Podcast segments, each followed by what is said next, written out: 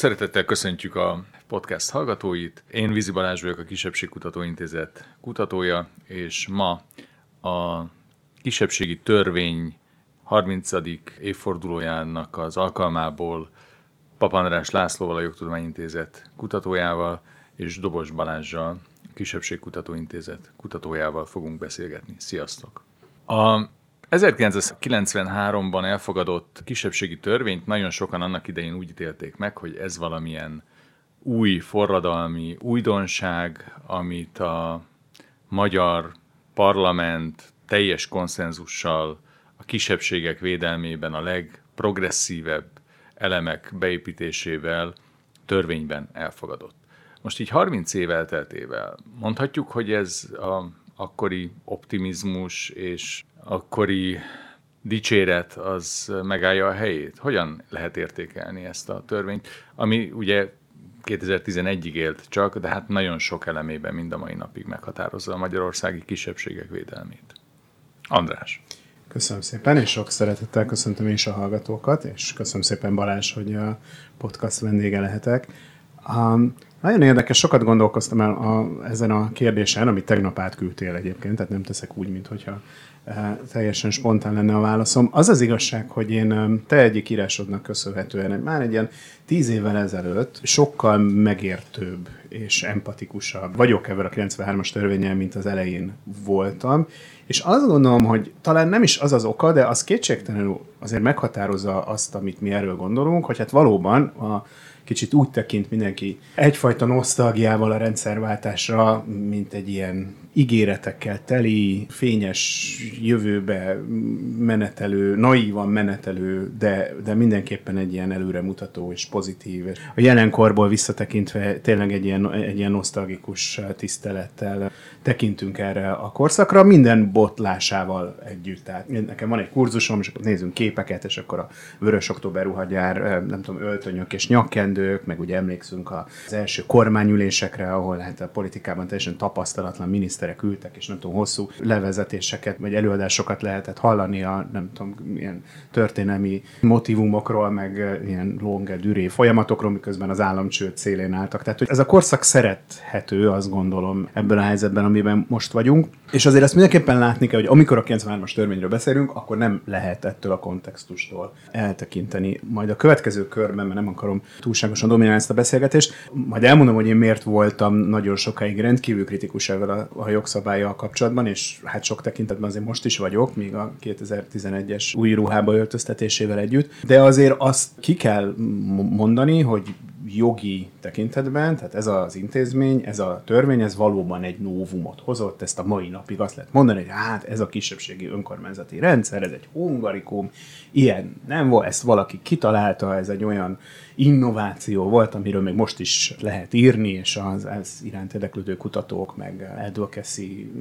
területen mozgók, vagy a nem tudom, nem, nemzetiségi politikában érintettek is egy referenciapontként tekintnek, hogy ez egy jó referenciapont vagy sem, az egy más kérdés, mert abban az értelemben rossz, hogy hát a hiányosságaira nyilván lehet reflektálni, amikor közpolitikai intézkedéseket gondolkozunk, hogy intézményi struktúrákat mérlegelünk, de azért azt gondolom, hogy az mindenképpen elmondható, hogy ez egy egyedi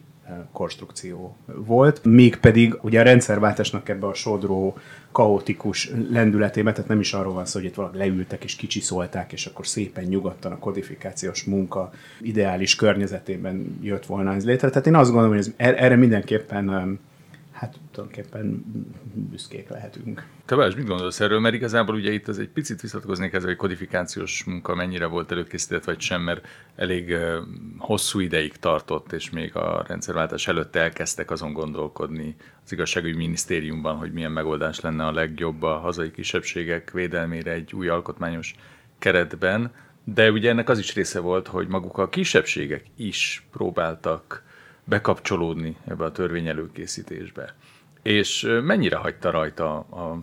törvény szövegén a kisebbségi kerekasztal a kezenyomát? És te hogy értékeled így 30 év után magát a törvényt? Köszönöm szépen, én is köszöntöm a hallgatókat. Egyetértek Andrással abban, hogy ez egy elismerendő teljesítmény volt az akkori döntéshozók, akkori szereplők részéről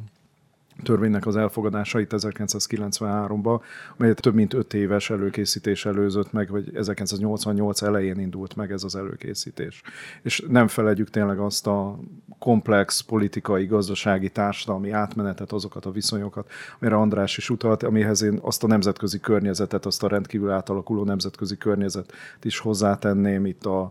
gondoljunk itt csak a Szovjetunió, Csehszlovákia vagy Jugoszlávia gyakorta erőszakkal kísért felbomlására, amelynek mert a kontextusban kellett kisebbségi igények kapcsolatban, kisebbségi szükségletekkel, kisebbségi identitások megőrzésével kapcsolatban, ugye Magyarországon akkor valamit mondani, és ezzel kapcsolatban jogszabályt megalkotni. Engem az utóbbi években pont ez kérdés érdekelt leginkább, hogy a rendszerváltás utáni Magyarország miként illeszkedhető a átmenet utáni közép- és kelet-európai kisebbségpolitikákkal kapcsolatban, a szocializmus, a szovjet nemzetiségpolitikák örökségével, itt a nemzetiesítése, fokozott nemzet és államépítési törekvésekkel kapcsolatban napvilágot látott szakirodalmi megállapításokhoz, mert röviden ezeknek ugye az a lényege, hogy mind a szovjet nemzetiségpolitika örökségeként, mind a korábbi homogenizációs törekvések, politikák örökségeként egyfajta kisebbségi igényekkel szembeni elzárkózás, vagy velük kapcsolatban egy ilyen szűkmarkuság volt megfigyelhető, és még ahol kisebbségi törvényeket is fogadtak el, ilyen intézményeket hoztak létre, azokat kevésbé a kisebbségek elismerési szándéka, a kisebbségi igényeknek a lehető legteljesebb becsatornázása jelentette, hanem sokkal inkább más, pragmatikusabb szempontok, gondolok itt a függetlenséget újonnan, vagy ismét elnyert államok, például a Balkánon vagy a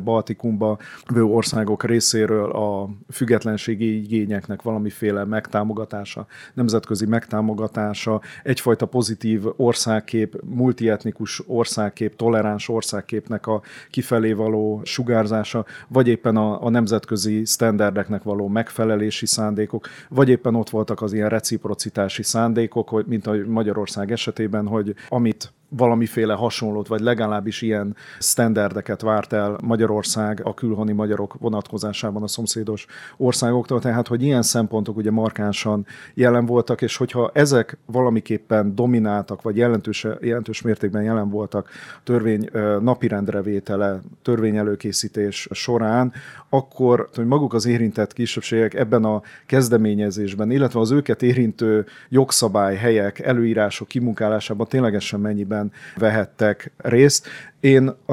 hogy akkor rövidre zárjam itt ezzel kapcsolatos válaszomat, úgy látom, hogy a 91 elején létrejött kisebbségi kerekasztal, az sok tekintetben egy sikertörténet volt, hogy összetudta hozni, valamiképpen közös nevezőre tudta hozni a különféle kisebbségeket. Itt 13 kisebbség volt, beleértve a roma szervezeteket is, de még egy zsidó szervezet is ült kisebbségi kerekasztalba. Kialakította kapcsolatokat, intenzív, akár nemzetközi szintű lobby tevékenységet is folytattak, hazai szereplőkkel, médiával voltak folyamatos kapcsolatban. 91 tavaszán egy, sikerült egy közös törvénytervezetet is létrehozniuk. Én ezt időnként elő szoktam venni. Itt a Kisebbségkutató Intézet honlapján digitálisan is elérhető. Rendkívül izgalmas olvasmány az, hogy tulajdonképpen mit vártak a kisebbségek, és ahhoz képest a két évvel később 93 közepén elfogadott törvény ettől jelentős mértékben elmaradt, és ezt a fajta, amit a nemzetközi szakirodalom ilyen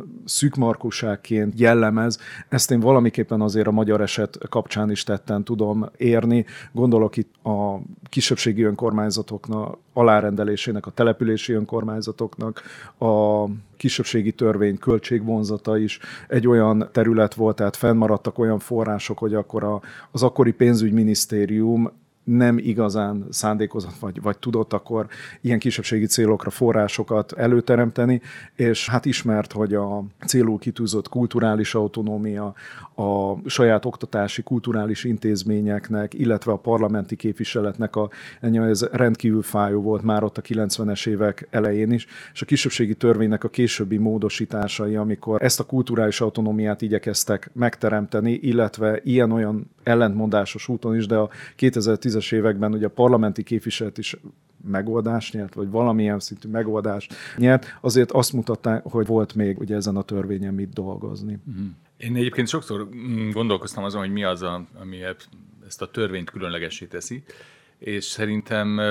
két elem van, ami most független attól, hogy mennyire vált be, de mégiscsak annak idején azért nemzetközileg is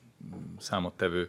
jelentőséggel bírt. Az egyik az, hogy nagyon sajátosan határoztam a kisebbségeket a törvény. Kicsit önkényesnek tűnik, hogy miért pont az a 13 közösség került bele a törvénybe, amelyik benne van, és amelyik azóta is 2011-es törvény alapján is automatikusan elismerést kap. De emellett ugye mégiscsak megadta a lehetőséget a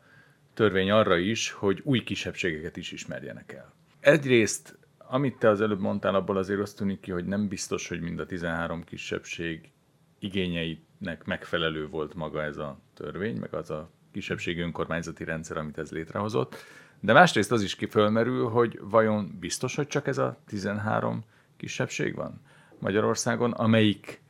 elismerésre igényt tartana, és ebbe a törvénybe belefér? Erről mit gondoltok, hogy ebben az értelemben mennyire volt sikeres, vagy mennyire volt valós az a társadalmi közegre adott válasz, amit a törvény adott?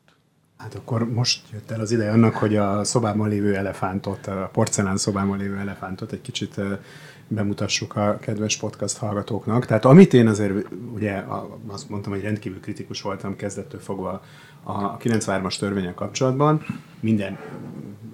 erényei az elismerése mellett, az az, hogy alapvetően nekem az volt mindig a véleményem, hogy hát ez egy huncutság volt. Azért ennek a törvénynek, noha valóban sok minden történt a rendszerváltás környékén, előtte, utána, alatta, nemzetiségi kerekasztal, a rendszeretes előtti sajátos ilyen hát képviseletnek ugye nem nevezhető parlamentben ott ültek a nemzetiségek reprezentánsai, akiket hát ugye ahogy minden mást azért alapvetően a hazafias népfront meg a párt nem tudom különböző fórumai jelöltek ki, de azért ez a 93-as törvény, ez, és ezért ne felejtsük el, ugye rendszeretesben vagyunk, tulajdonképpen zajlanak a, az alapszerződések a szomszédos országokkal. Tehát ez az a huncutság, amiről ez a törvény szól, az igazából az én véleményem szerint, és azért vannak még, akik ezt gondolják, azért arról szólt, hogy a határon túli kormányoknak, amelyekkel hát nem volt felhőtlen a viszony, a nem felhőtlen viszony alapja az volt, hogy a, a legtöbb országban a magyar kisebbséggel nem bántak nagy lelkűen, tehát hogy ez arról szólt, abból a helyzetből kiindulva, abból a szociológiai, demográfiai helyzetből kifolyólag, ami ugye Trianon óta a magyar helyzetet jellemzi, hogy Magyarországon rendkívül kis számú nemzetiség él, viszont rendkívül nagy számú, és a magyar politikának egy meghatározó elemévé, tehát az alkotmány egy fontos pontja volt már akkor is, a Magyarország felelősséget érez a határon túl élő nemzettársainkkal kapcsolatban. Tehát, hogy ez egy üzenet volt, hogy lám nézzétek, mi rendkívül széles körű kulturális autonómiát biztosítunk egyébként a ti országotokban többségi nemzetként létező csoportoknak, hát az a minimum, amit elvárhatunk, hogy ti is tegyétek ezt meg. Tehát ugye igazából könnyű úgy adni, hogy nem nagyon van olyan, vagy nem kerül sokba, tehát a politikára úgy tekintünk, mint egy zéró összegű játékra, akkor hát azért elég könnyű úgy adni, hogy nem nagyon kérünk cserébe valamit. Tehát azért alapvetően ez a kiinduló pontja ennek, hogy ezt az én véleményem szerint, hogy ennek a törvénynek nem az volt a célja, és azért ez a huncutság, azért alapvetően jelen van, tehát, és erről kevés szó esett a parlamenti vitában, de azért mindenki tudta, hogy nagyjából erről van szó. Ez volt az egyik probléma a, a törvényel, és azért azt látjuk, hogy azért, azért ezek a ki nem mondott,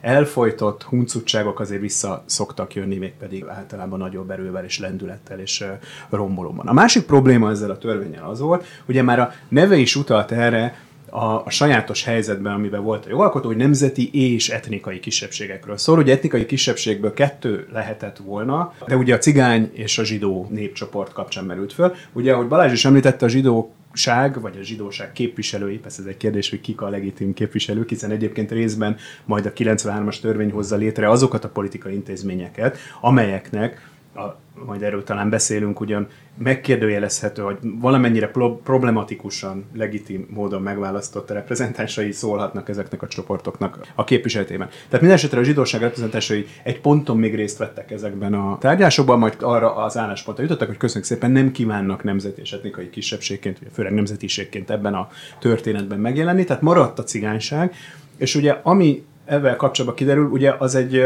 Hát nagyon sokan írtak erről Balázs is, nekem az egyik kedvenc írásom a Samsung Molnár Judit 2017-ben a régióban megjelent írás, amikor szépen ebből a szempontból elemzi a parlamenti hogy a legtöbb szó a kisebbségi törvény tárgyalása során a romákról esett, tehát mindenki tudta, hogy miről van szó, azonban ez az egész intézményrendszer, hogy kulturális autonómia és ez a kisebbségi önkormányzat rendszer teljesen inadekvát volt, abban a ponton a cigányság, a magyarországi romák problémáinak megoldása kapcsán. Egyébként ebben a 2011-es törvény tulajdonképpen ugye nem sokat változtatott a 93-ason, de többek között a neve megváltozott, és már csak nemzetiségi törvényként beszél, vagy azonosítja magát, és tulajdonképpen itt helyre teszi a dolgokat, azt mondja, hogy ez a nemzetiségek jogairól, kulturális autonómia, stb. szóló törvény, ez nem jelenti azt, hogy egyébként az etnikai kisebbségeknek, ami mondjuk a romákat jelenti, ebben a tekintetben a jogaival foglalkozni kellene. Ugye pont tíz évvel a kisebbségi törvény után született meg az antidiszkációs törvény az uniós csatlakozás követelményeként, tehát ami már, már arra reflektált volna, ami egyébként ugye a romák egyik legnagyobb problémája, és ugye azt is látjuk, hogy a roma, komik cigány kisebbségi önkormányzatoknak ugye hát alapvetően ilyen szociális integrációban való aktivizmust, vagy ilyesmit vártak volna el leginkább ezektől az önkormányzatoktól, amik erre alkalmatlanok voltak, hiszen nem erre hozták őket létre. Az egy kétségtelen előnye lett egyébként, ha már romákról beszélünk ennek a törvénynek, hogy hát valamelyes, tehát létrehozott egy ilyen politikai elitet, vagy legalábbis a, a, a roma közösség politikai aktivitásának egy, egy, egy teret hozott létre. De azért mindenképpen egy rendkívül sajátos hibrid megoldást hozott létre, és ez alapvetően egyébként azt gondolom, hogy milyen problematikus volt, és igazából itt most elmondom, hogy miért lettem megértőbb ebből a törvényel kapcsolatban, és mondom, pont Balázs, te írtál erről, hogy, hát, hogy igen, az uniós politikák, meg az unió se értette, hogy kik ezek a romák, meg eszik-e, vagy iszák, mit is kéne csinálni, kik ők, mit akarnak, mit is kéne velük tenni, de hogy igazából nem tehetett mást 93-ban a magyar parlament. Egyrészt a határon túli magyarság sorsa iránti alkotmányos és egyébként is meglévő masszív, genuin elkötelezettség miatt nem nagyon tehetett mást, mint hogy nem hagyhatta ki a romákat egy kisebbségi törvény konceptualizálásából, és hát lehet belőle egy ilyen sajátos összfér megoldás, de azt gondolom, hogy a, ha azt mondtam, hogy huncutság, azért a jó szándékot tulajdonképpen ebben együtt én nem vonnám kétségbe, de azért, azért erősen problematikus helyzetet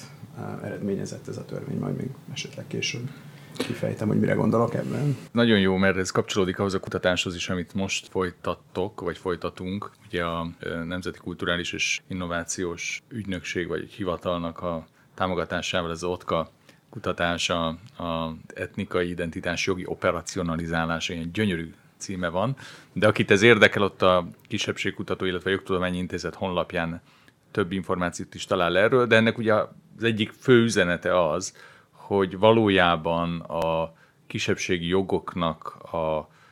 törvényi szabályozása az sokszor a különféle szereplőknek, és nem feltétlenül csak a kisebbségeknek az érdekei mentén, a különféle erőviszonyoknak az eredőjeként születik meg, és hogy valójában a jog az ilyen szempontból mindig tökéletlen helyzetet teremt, ha jól értelmezem ezt. És ez vajon a formális kisebbségi képviseletre igaz-e? Mert végül is az, hogy olyan identitás kérdésekben a jog bicebóca, az mondjuk logikusnak is tűnik, mert nem lehet ezeket normatíve szabályozni. De a képviselet az egy olyan dolog, ami, ha megvannak a jogi keretek, akkor lehetőséget adhat a közösségnek arra, hogy magát a közéletben, a jogalkotásban, a politikai életben hatékonyabban megjelenítse. Ugye a te ott kutatásod, ami most indult a kisebbségek parlamenti képviseletének egy ilyen komparatív elemzéséről, az is foglalkozik ezzel az ügyel, de hát nagyon sokat írtál is korábban kisebbségi önkormányzatoknak erről a képviseleti szerepéről. Mit gondolsz az a modell, amit 93 ez a törvény létrehozott? Ezzel a bizonytalan listával, amivel felsorolja a kisebbségeket, csoportokkal, amik kimaradtak, a romák, akik ugye önmagukban sem egy egységes közösséget alkotnak, több roma kisebbségi csoportot is be tudunk azonosítani. A képviseleti modell az mennyire tűnik sikeresnek, ez az önkormányzati modell? Kicsit a kérdésnek azzal a részével kezdeném, amit előzőleg András számára is felvetettél, hogy itt a kisebbségi 13-as körének az elismerése, és hogy akkor miért ezek a közösségek, kik maradtak ki, hogyan nem részesültek mások elismerésben. A előkészítés során a kisebbségi kerekasztalnak tulajdonképpen sikerült elérnie, hogy az általa képviselt kisebbségek bekerüljenek a törvénybe. Egy kivétellel, ugye ahogy András is utalt rá, a zsidóság kikerült, viszont akkor 13-ként a helyükre bekerült az ukrán kisebbség, amivel kapcsolatban akkor érdekes volt, hogy akkor az ukrán szervezet, vagy akkor még közösen akkoriban egy ruszin-ukrán szervezet működött, az nem volt tagja a kerekasztalnak, de így lett az ukrán kisebbség a törvény része, és ezt követően ugye lehet lehetőség van ennek a listának a bővítésére meghatározott eljárás keretében, és 90-es, 2000-es évek fordulájától mintegy tucatnyi kezdeményezésről tudunk. Már egyébként ezt megelőzően, tehát a törvény elfogadását megelőzően is egy ilyen négy-öt különböző csoport kevésbé vagy erőteljesebben lobbizott, hogy ők is beszeretnének kerülni a törvény személyi hatája alá sikertelenül, mint ahogy a későbbi kísérletek is mind sikertelenek voltak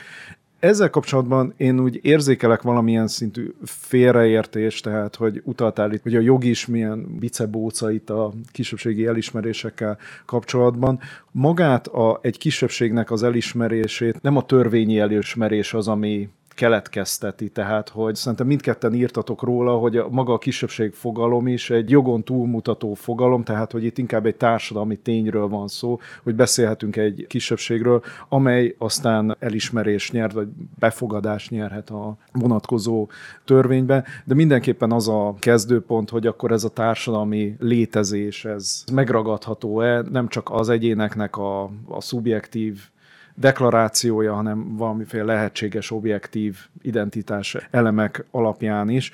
Én egyetértek e, tekintetben azokkal, akik azt mondják, hogy nem is feltétlenül lett volna szükséges valamiféle kisebbségfogalmat berakni a törvénybe, hanem lehet, hogy inkább az elismerés feltételeit, hogy akkor rögzíteni, hogy akkor ezeknek kell megfelelnie. Ezek a kezdeményező csoportok esetében ezeknek a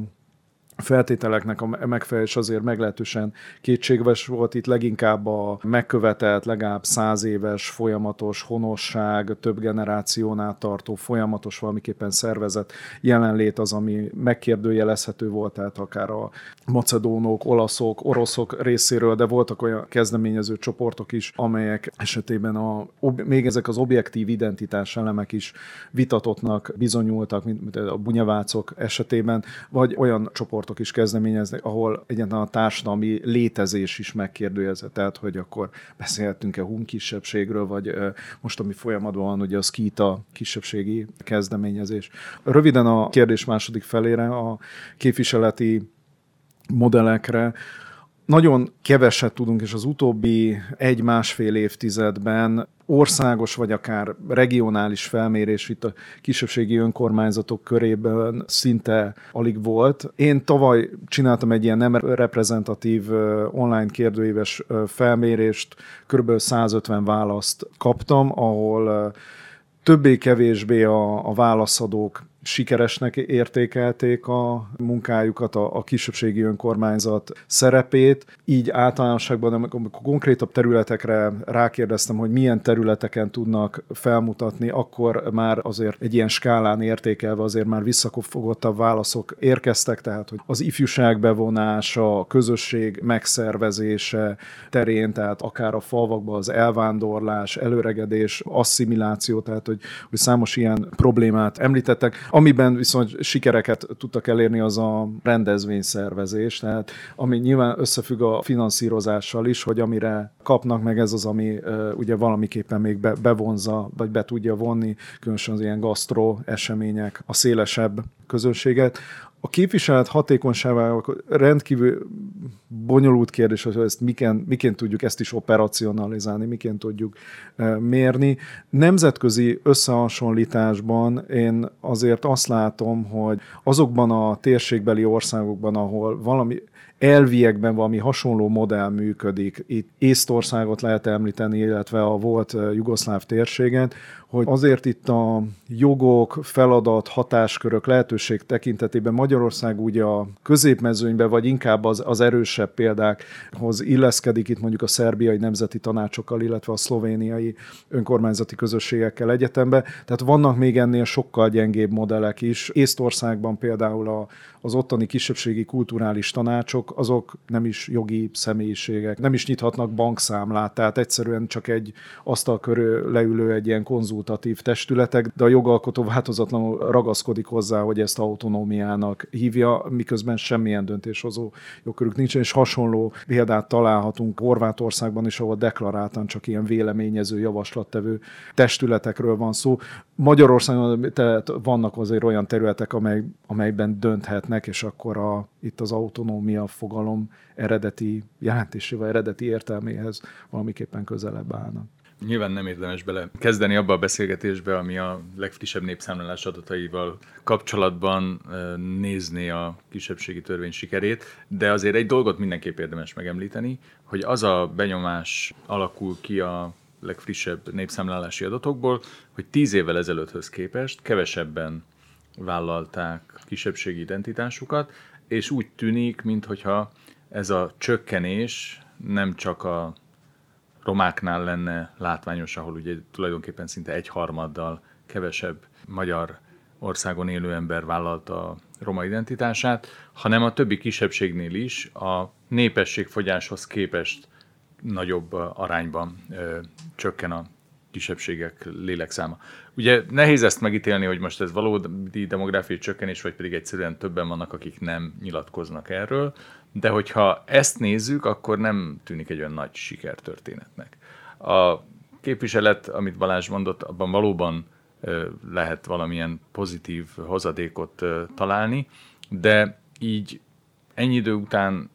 valóban mit gondoltok arról, hogy képes ez a modell, amit a 93-as törvény megteremtett arra, hogy a kisebbségi identitásokat megőrizzük Magyarországon? Nagyon örülök, hogy ezt kérdezed. Ugye a szóhasználatból hadd indulja ki, ugye azt mondtad, hogy felvállalja az identitását, ami egyébként hasonlít ahhoz, amit a jogszabály is követ. Itt ugye az az érdekesség, hogy ez arra utal, hogy van egy objektív identitás, mint valaki vagy felvállalva, vagy nem. Ugye még olyanokat lehet mondani, hogy a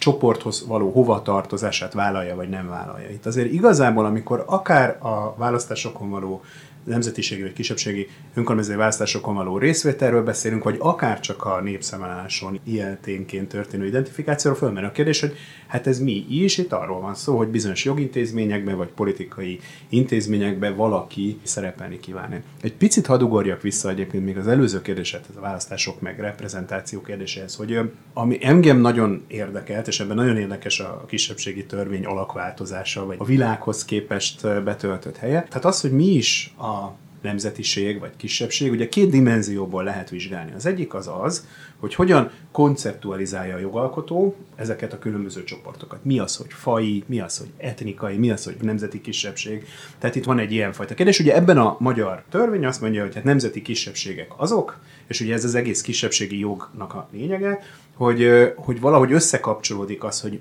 mit is kap az, akit így hívunk. Tehát itt kulturális autonomiáról beszélünk, ugye valahogy ez nem is fogalmi eleme, de azért általában az szokott lenni, hogy hát ez valahol az egész egy ilyen közép-európai történet, ez a nemzetépítés folyamatába bekövetkezett valamilyen traumának az ellensúlyozása, hogy hát bizony a szerencsés nemzeteknél a, a nemzetállam és a nemzet tagjai azok nagyjából egy, egybe esnek, itt meg az van, hogy hát bizony vannak a diaszporában élő nemzetiségek, és hát ezeknek valahogy a dinamikáját próbálja a kisebbségi jog hát olyan módon balanszba hozni, ugye ez volt a Népszövetségi koncepció az első világháború után, hogy hát jó, jó, kéntek vagyunk, hát sajnos nem tudjuk úgy meghúzni az államhatárokat, ahogy, hogy, hogy egybeessen a nemzetállam és a nemzetségek, de hát cserébe ezek azok a szerencsétlenek, akik hát a nemzetállamon kívül maradnak, kisebbségi jog, nemzetiségi, kulturális, tudom, egyebek jogokban részesülnek. Hát azt azért látjuk, hogy az első világháborút lezáró népszövetségi modell nem